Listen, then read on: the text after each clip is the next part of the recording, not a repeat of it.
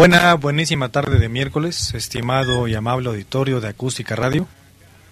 Te saluda tu amigo el doctor Jaime Eduardo Cázares desde algún hermoso lugar de la gloriosa Ciudad de México.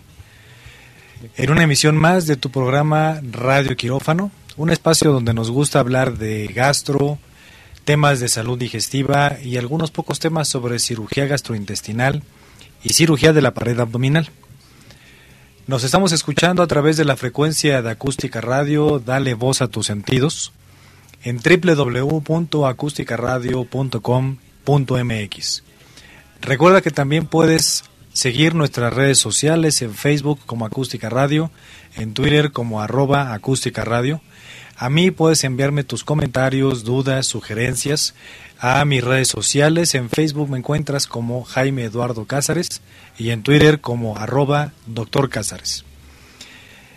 Espero que estés disfrutando esta tarde de miércoles, que tengas un buen provecho donde quiera que te encuentres disfrutando de tus sagrados alimentos. Y sin más prolegómenos, quiero dar inicio a este programa, a esta nueva emisión del día de hoy. Esta tarde de miércoles quiero platicarte un poco sobre los padecimientos herniarios que aquejan a muchas de las personas, a muchos familiares que conviven contigo, compañeros del trabajo, amistades. Es una enfermedad muy frecuente, eh, realmente es poco conocida. Hay muchos tabús al respecto, hay muchas leyendas urbanas, eh, información a medias, verdades a medias, desinformación muchísima, ¿sí?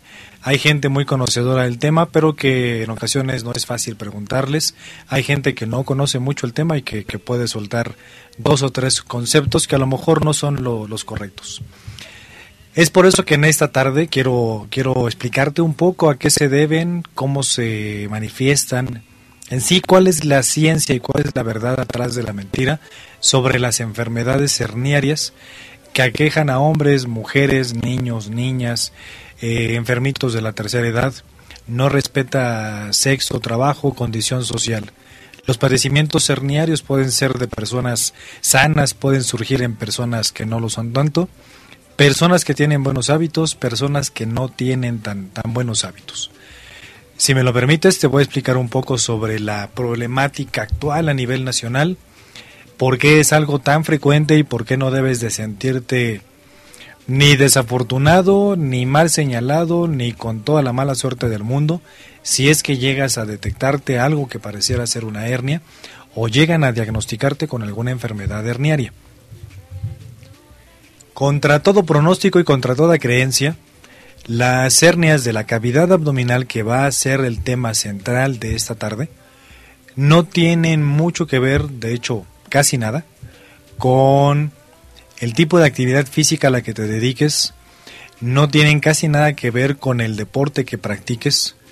Eh, pudiera ser un poco más relacionado con factores de riesgo hereditarios, factores de riesgo ambientales, algunos hábitos malos que podríamos tener todos, los que cuando se conjuntan pueden llevar a que una persona desarrolle, desarrolle tal o cual hernia. También quiero comentarte que la charla del día de hoy se centra en las hernias de la cavidad abdominal. Las hernias de disco, las hernias de la columna vertebral que perjudican a la médula espinal no son tema del día de hoy. Las hernias de disco, aunque su nombre pareciera orientarlo al mismo problema, al mismo sustento científico, la realidad es que las hernias de discos forman parte de padecimientos ortopédicos, padecimientos 100% del aparato óseo y locomotor, y que entran en el terreno del experto en, columna, que es el columnólogo, ortopedistas en cirugía de columna o neurocirujanos especialistas también en columna vertebral. Fuera de la hernia de disco, el día de hoy te voy a platicar más bien sobre las hernias de la cavidad abdominal. Te las voy a enumerar un poco todas más adelante. Un poco de numerología que siempre es aburrida, pero definitivamente siempre será útil para entender un poco el tamaño y la magnitud de los problemas de salud. Los padecimientos herniarios van de independientemente de la edad, independientemente del sexo, conllevan una probabilidad o una frecuencia en nuestra población de un 3 hasta un 24%. En términos prácticos y términos coloquiales, 3 hasta 25 personas de cada 100 pueden ser portadoras de una hernia de la cavidad abdominal. De ese tamaño es el problema. Hasta 24 mexicanos de 100, hasta 240 de 1000, hasta 2400 de 10000 pueden llegar a ser portadores de una hernia de la cavidad abdominal. Imagínate cuántas personas pueden tener este problema en una ciudad tan densamente poblada como la nuestra, que supera los 15 millones de habitantes. No hay una predominancia, no hay un predominio relacionado con el sexo, en términos generales. Sin embargo, una hernia umbilical, por ejemplo, es mucho más frecuente en la mujer. Tiene mucho que ver con el desgaste molecular y el desgaste tisular propio de los embarazos. Por el contrario, una hernia inguinal es mucho más frecuente en el hombre. Insisto, no tiene mucho que ver con los esfuerzos, no tiene mucho que ver con el trabajo al que se dedique la persona, no tiene tampoco casi nada que ver con el deporte que practiquen. Eh, las hernias inguinales son más frecuentes en hombres, tanto niños como en adultos. Tiene un poco más que ver con el desarrollo embrionario cuando estamos dentro de la panza de madre que con los hábitos que se desarrollan a lo largo de la vida. Un tercer grupo de hernias también muy frecuentes, poco, bien vistas, que casi nadie gusta tener o casi nadie gusta de sufrir, o que mucha gente no quisiera que le dijeran que tiene una, es la famosa hernia yatal. La tan afamada y satanizada hernia yatal también forma parte del grupo de padecimientos herniarios de la cavidad abdominal. La hernia yatal no tiene predominio en ningún sexo, es por igual. Hombres y mujeres ambos pueden ser susceptibles a desarrollar una hernia yatal. Eso sí, predomina más en ciertos, ciertas etapas, ciertos grupos etarios o ciertas etapas de edad de la vida. Es mucho más frecuente en personas que tienen más de 40 años. En personas de la tercera edad llega a ser tan frecuente como un 40%.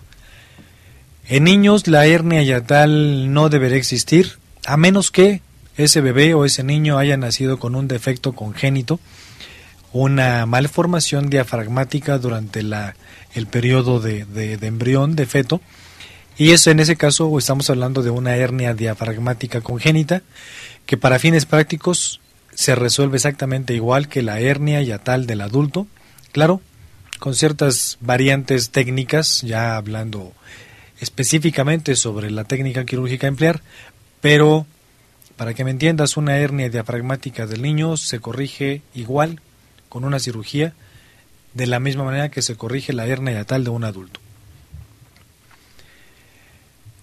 ¿Cuáles son las hernias que más frecuentemente eh, se forman en la cavidad abdominal, independientemente de si eres hombre, si eres mujer, si eres abuelito, abuelita, si eres niño o niña? Las más comunes, las que casi todo mundo identifica fácilmente, son la hernia umbilical, tiene mucho que ver, está muy presente en las mujeres durante un embarazo y después de los embarazos, las hernias inguinales, más frecuente en los hombres, pero que también se pueden presentar en las mujeres. La hernia yatal, que es una hernia diafragmática. Esta hernia, a diferencia de las otras que he mencionado, no es una hernia palpable, no es una hernia visible y no es fácil de diagnosticar. Una hernia yatal pasa completamente desapercibido o desapercibida ante los síntomas de una persona puede manifestarse de distintas maneras y entonces orientarnos a los médicos a sospechar que esa persona padece de una hernia yatal. Sin embargo, a simple vista o simple por simple autoexploración, una persona no puede saber ni puede diagnosticarse con hernia yatal. Otras hernias frecuentes de la pared abdominal son las que se forman por arriba del ombligo, justo sobre la línea media, justo sobre la parte central del abdomen. Estas hernias se les conocen como hernias epigástricas, hernias ventrales o hernias epigástricas, y están justamente localizadas, como les digo, en el centro del abdomen, entre el punto donde termina el tórax y el ombligo. Finalmente, un tercer, un cuarto grupo de hernias importantes y frecuentes entre nosotros, frecuentes entre la población mexicana, son las hernias que se forman a consecuencia de algún procedimiento quirúrgico previo. Personas que fueron sometidas a alguna cirugía abdominal, llamémosle cesárea, llamémosle una cirugía por trauma, un una lesión por arma de fuego, una lesión por arma blanca, un traumatismo en accidente eh, automovilístico, pueden llegar a, a, tener la necesidad de corregirse mediante una exploración abdominal abierta, una famosa laparotomía. También las cirugías, por ejemplo, de vesícula, cuando se llegan a hacer a cielo abierto, abiertas, la cirugía de hernia yatal, cualquier cirugía de la cavidad abdominal implica que hagamos una incisión, hagamos un corte. Ese corte después tenemos que cerrarlo, hay que suturarlo por capas, hay que ir corrigiendo cada uno de los tejidos que abrimos, que incidimos eh, predefinidamente los cirujanos, hay que suturarlo de igual manera, con mucha técnica y con mucha efectividad. Sin embargo, de acuerdo a los factores de riesgo de la persona, de acuerdo a la técnica, incluso de acuerdo a los materiales con los que se suture una herida, una persona puede desarrollar después una eventración, una herniación de una de estas heridas. A estas hernias las conocemos coloquialmente como hernias incisionales o hernias de una incisión, muy frecuentes después de cirugía ginecológica y también muy frecuentes después de cirugía de urgencia, ya sea de tipo traumática o alguna urgencia gastrointestinal, como una apendicitis o una enfermedad diverticular. Cualquiera de estas hernias tiene mucho más que ver con los factores de riesgo propios de la persona que con el simple hecho de tener ombligo, de tener región inguinal, de tener alguna cirugía previa del abdomen. Hay muchísimas personas que son profesionalmente atléticas, que son eh, atletas o deportistas amateurs, pero de alto rendimiento. Hay personas que son muy disciplinadas para acudir al gimnasio, para levantarse a correr todas las mañanas. Hay personas cuyo trabajo, cuyos empleos les demandan hacer grandes esfuerzos, manejar un, un, camión de gran tamaño, cargar cosas pesadas, cargar costales, cargar cajas que puedan pesar más de 20 kilos. Los trabajadores de la construcción pueden cargar en uno o en dos sacos de, de cemento, pueden cargar más de 30, 40 kilos. Y no por eso todos ellos van a desarrollar hernias. No.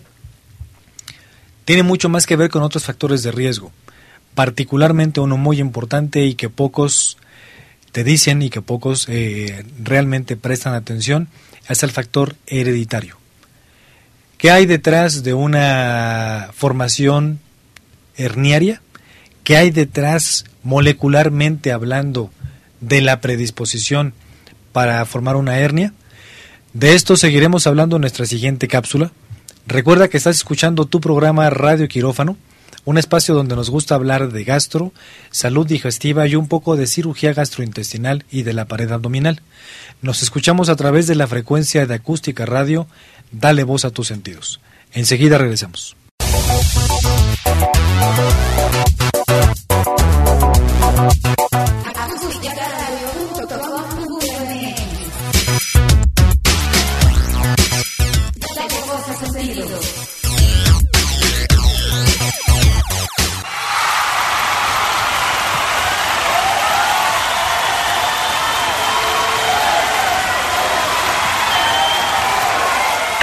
Julio de 1985, Estadio de Wembley, Londres, Inglaterra.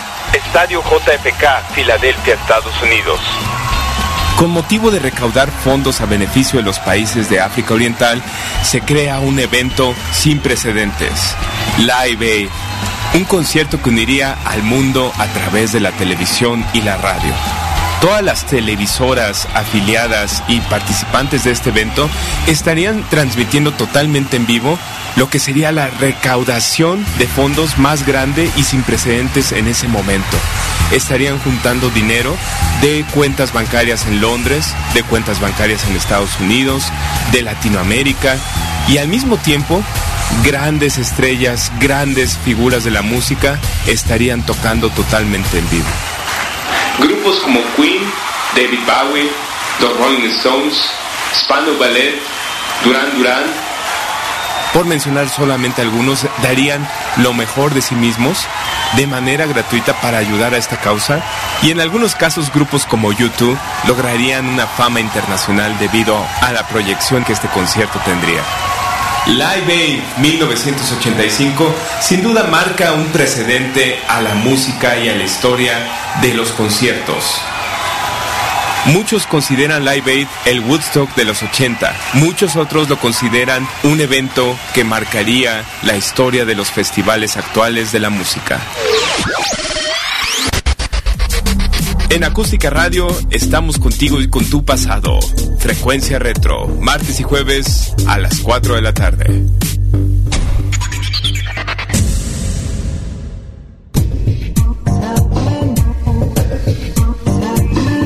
Entrevistas, música, diversión, temas actuales y más en Viernes Sociales. Escúchanos en Acústica Radio. Claro, todos los viernes a las 6 de la tarde.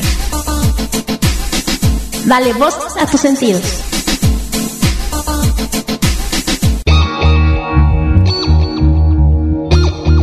Síguenos en nuestras redes sociales. En Twitter como arroba acústica-radio. En Facebook como acústica radio. Y suscríbete a nuestro canal de YouTube, en donde podrás seguir nuestras transmisiones en vivo. Dale voz a tus sentidos. Amigos, estimados radioescuchas de Acústica Radio, bienvenidos de nuevo a su programa Radio Quirófano. En esta ocasión platicando sobre los padecimientos herniarios o las hernias de la cavidad y de la pared abdominal. Recuerda que nos escuchamos a través de Acústica Radio, dale voz a tus sentidos en www.acusticaradio.com.mx. Puedes disfrutar nuestras emisiones a través directamente de la página o en Facebook. Búscanos como Acústica Radio, en Twitter como arroba acústica radio. A mí puedes hacerme llegar tus dudas, comentarios, sugerencias para nuevos programas a través también de redes sociales. En Facebook me encuentras como Jaime Eduardo Cázares, en Twitter como arroba doctor Cázares. Platicábamos en el segmento anterior acerca de los padecimientos herniarios, te daba una poco, una, breve introducción, poco de números aburridos, numerología, estadística, sin embargo, que es sumamente útil y práctica para entender la magnitud de este problema y la importancia que en realidad deberías darle si es que en tu casa, en el seno de tu familia o algún amigo cercano estás sufriendo de algún problema herniario. Quería platicarte un poco sobre el verdadero meollo del asunto, cuál es el verdadero problema de fondo eh, en la formación de hernias. Como te decía, tiene poco que ver con tus actividades laborales, con tus actividades deportivas, con tus gustos y con tus hábitos cotidianos. De fondo se encuentra un problema un poco más complejo pero a la vez mucho más fácil de explicar. Todos los tejidos del cuerpo humano e incluso de todos los seres vivos están formados por moléculas, por proteínas de soporte, de sostén. Así como en casa, así como las construcciones dependen de la varilla, dependen del cemento, dependen del concreto, dependen de los tabiques para conformar una estructura fuerte, sólida y resistente. Y ya sobre esa se aplican los terminados, se aplica la loseta, el porcelanato, el tapiz, lo que decida finalmente el constructor y el propietario, así igualmente los tejidos humanos. Tenemos una estructura de soporte, una estructura que le da sostén, firmeza e incluso forma y maleabilidad a los tejidos. No estoy hablando del calcio, ni estoy hablando de la matriz ósea que le da dureza, y estructura a los huesos. No, en este caso estoy hablando de los tejidos suaves. Los médicos le llamamos los tejidos blandos. La estructura firme, la estructura resistente, maleable, que da soporte a las presiones internas, que da soporte a los tejidos, que mantiene cada uno de los órganos en su sitio sin que anden desplazándose ad libitum de acuerdo a tus actividades diarias, es el colágeno. El colágeno ya acumulado, aglomerado y reunido junto a otras proteínas puede formar tejidos y estructuras mucho más fuertes y organizadas, como es la aponeurosis, como son los músculos, como son los tendones, como son las fascias. En este caso, las aponeurosis son las que se van degradando en mayor manera en mayor velocidad de, las, de la que se recuperan debido a una enfermedad de la colágena. Existen muchos tipos de colágena, para fines prácticos seis, en particular de estos seis tipos de colágena, dos son los que se perjudican cuando una persona sufre de herniosis. La colagenosis o la, el padecimiento de la colágena que predispone a que una persona vaya desarrollando hernias a lo largo de su vida. La colagenosis o la herniosis es un problema desafortunadamente con un fuerte componente cromosómico, un fuerte componente hereditario. No quiere decir que si yo como padre tengo una hernia inguinal, mis hijos la van a desarrollar, todos, sin, sin escape alguno. No, pero sí quiere decir que de una persona de cinco integrantes, a lo mejor tres, tres tienen padecimientos herniarios en distintos niveles.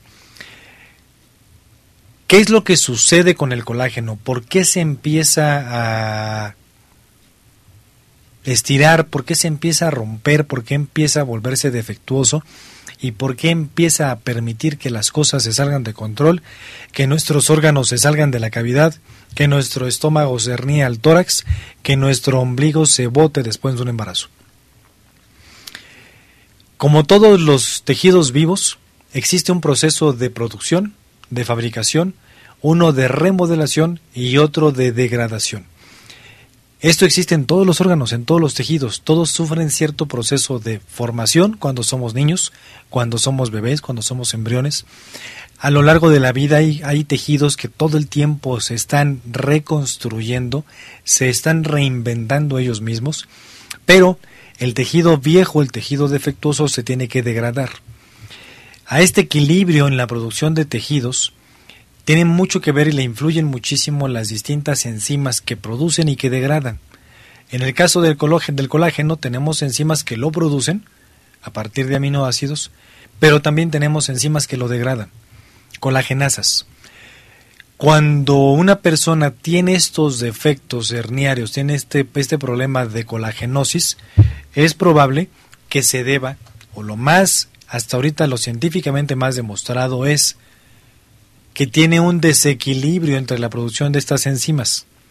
Normalmente debemos de tenerlas por igual, si acaso un poco en mayor cantidad las enzimas que producen que las que degradan. Una persona con este problema degrada más de lo que produce, tiene mayor actividad colagenasa que productora de colágeno. Esto es lo que a lo largo de la vida lo va predisponiendo a formar hernias. Si además esta persona tiene hábitos desafortunados como el tabaquismo, tiene problemas de peso, tiene problemas de sobrepeso, de obesidad y también lo contrario, tiene problemas de desnutrición, tiene una rutina de alimentación muy desbalanceada, muy desequilibrada, poco, poca ingesta de proteína, poca ingesta de vitaminas, de minerales, oligoelementos, un sedentarismo muy marcado, eh, es mucho más probable que esa persona vaya desarrollando enfermedades herniarias. Si a esta persona, si a este paciente o a esta señorita, a esta señora, que tiene antecedentes familiares de herniosis, le agregamos que fuma, le agregamos que tiene sobrepeso, que tiene obesidad, le agregamos que tiene problemas de desnutrición, que está demasiado delgada, eh, que vive en una ciudad tan contaminada como la nuestra, pues entonces la probabilidad va increciendo y va siendo exponencial la posibilidad con la que puede desarrollar una hernia. Otro factor de riesgo, desafortunadamente, son los embarazos. Los embarazos y sobre todo los múltiples, más de tres embarazos, se acompañan de un mayor riesgo, una mayor probabilidad de desarrollar hernias. Hernias umbilicales, no es desconocido el hecho de que la pancita de una, mujer embarazada protruya una hernia umbilical. Eh, también no es desconocido el hecho que después de tener varios embarazos, varios partos, sobre todo cuando son vía vaginal, sin embargo vía cesárea no se salvan, eh, también puedan desarrollar distintos, distintos tipos de manifestación de herniosis como hernias inguinales, como hernias femorales, incluso el prolapso uterino, el prolapso vesical, el prolapso rectal, eh, popularmente conocidos como se cayó la vejiga, se cayó la matriz, se cayó el recto, también son manifestaciones de herniosis. Cuando todo este tipo de situaciones se conjuntan es mucho más probable que una persona pueda empezar a desarrollar hernias independientemente de la edad. Entre más factores de riesgo, mayor es el potencial de que la desarrollen de forma temprana. Si se cuidan mucho, si los factores de riesgo están casi nulificados, es decir, no fuma, soy una persona deportista sin ser exagerada, mantengo una buena alimentación, me hace solo con mi nutriólogo una vez al año, dos al año, para saber exactamente cómo puedo contrarrestar los efectos de la contaminación, de la radiación solar, de los estragos de la ciudad. Puedo disminuir, disminuir mucho las probabilidades de desarrollar una hernia conforme avanza la edad. Sin embargo, el factor genético es el más importante.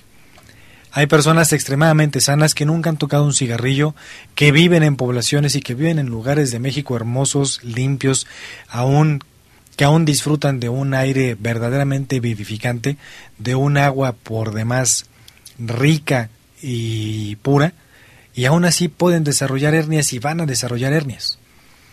Lo que es más importante de todo, lo más prevalente es el antecedente hereditario. Te recomiendo que hagas un análisis de tu árbol genealógico.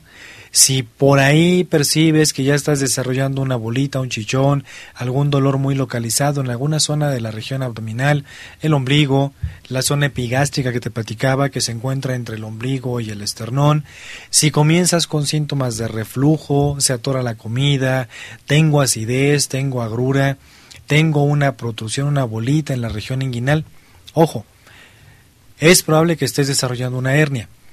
Vale la pena hacer un árbol genealógico muy superficial, muy por encima. Habla con tus padres, habla con familiares, hermanos, abuelos. ¿Alguien en la familia tiene problemas herniarios? ¿Alguien en la familia con hernia umbilical?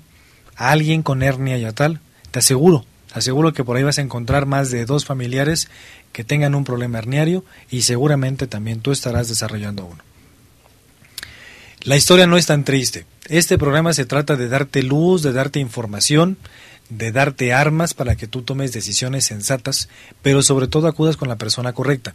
Acudas con el especialista adecuado que pueda manejar bien tu problema, que pueda ayudarte con las molestias, con la prevención de complicaciones, con un protocolo de estudio correcto y si es el caso, pues incluso hasta para un tratamiento correcto de algún problema herniario. No es suficiente usar fajas, no es suficiente dejar de hacer ejercicio, por supuesto que no. No es suficiente en su caso, aunque siempre será muy bueno dejar de fumar. No, lo ideal, lo correcto es que tú acudas con un especialista. Los problemas herniarios, paradójicamente, y, bueno, busquémosle el lado agradable, la perspectiva correcta, son tan frecuentes que realmente hay cirujanos expertos en el tema. Hay médicos expertos en el tema de las hernias de pared abdominal. Hay investigación a pasto, hay nuevos avances tecnológicos, invención de nuevas mallas, materiales protésicos, técnicas laparoscópicas, técnicas de invasión mínima, que han revolucionado mucho el campo de la atención del padecimiento herniario. No se trata de tirarnos al piso, no se trata de abandonarnos y de buscar opinión, consuelo y consejo en la persona que no está calificada.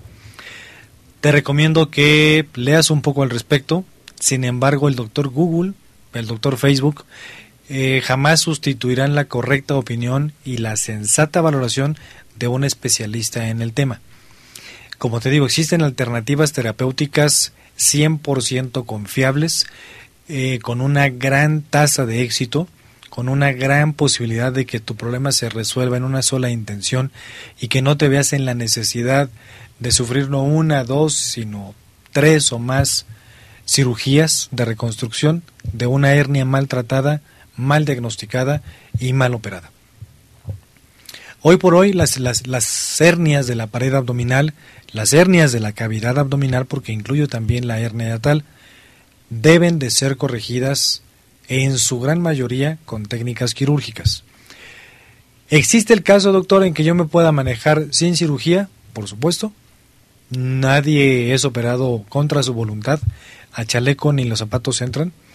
Sin embargo, siempre insistiremos en que la única manera de corregir una hernia, de prevenir una complicación, es corrigiéndola manualmente, corrigiéndola con sutura, corrigiéndola con prótesis, con mallas, para que realmente eso nos asegure el éxito, el buen porvenir y la ausencia de complicaciones. No hay que tenerle miedo a una cirugía de hernia, hace mucho que dejó de ser un problema doloroso, hace mucho que dejó de ser un problema siquiera costoso. Como cualquier procedimiento quirúrgico implica, implica cierta inversión, pero inversión que verás redituada, por supuesto, en breve tiempo, por la recuperación pronta de tus actividades cotidianas, el regreso a tus actividades laborales, una incapacidad de menor duración, de menor durabilidad y no necesitar mayores medicamentos, mayores valoraciones médicas, no requerir más estudios, simplemente darle la atención propicia, adecuada, correcta y definitiva. Espero sinceramente que este programa haya sido de tu agrado, de tu total comprensión. Espero que me dejes tus dudas, tus comentarios, tus preocupaciones, sugerencias para programas venideros. Cualquier cosa me tienes a tus órdenes en redes sociales. Recuerda que en Facebook me encuentras como Jaime Eduardo Cázares, en Twitter como arroba doctor Cázares. Estás escuchando una emisión más de tu programa Radio Quirófano, un espacio donde nos encanta hablar de gastro, temas sobre salud digestiva y particularmente cirugía gastrointestinal y de la pared abdominal. Nos escuchamos en Acústica Radio. Dale voz a tus sentidos www.acústicaradio.com.mx. Hasta la próxima.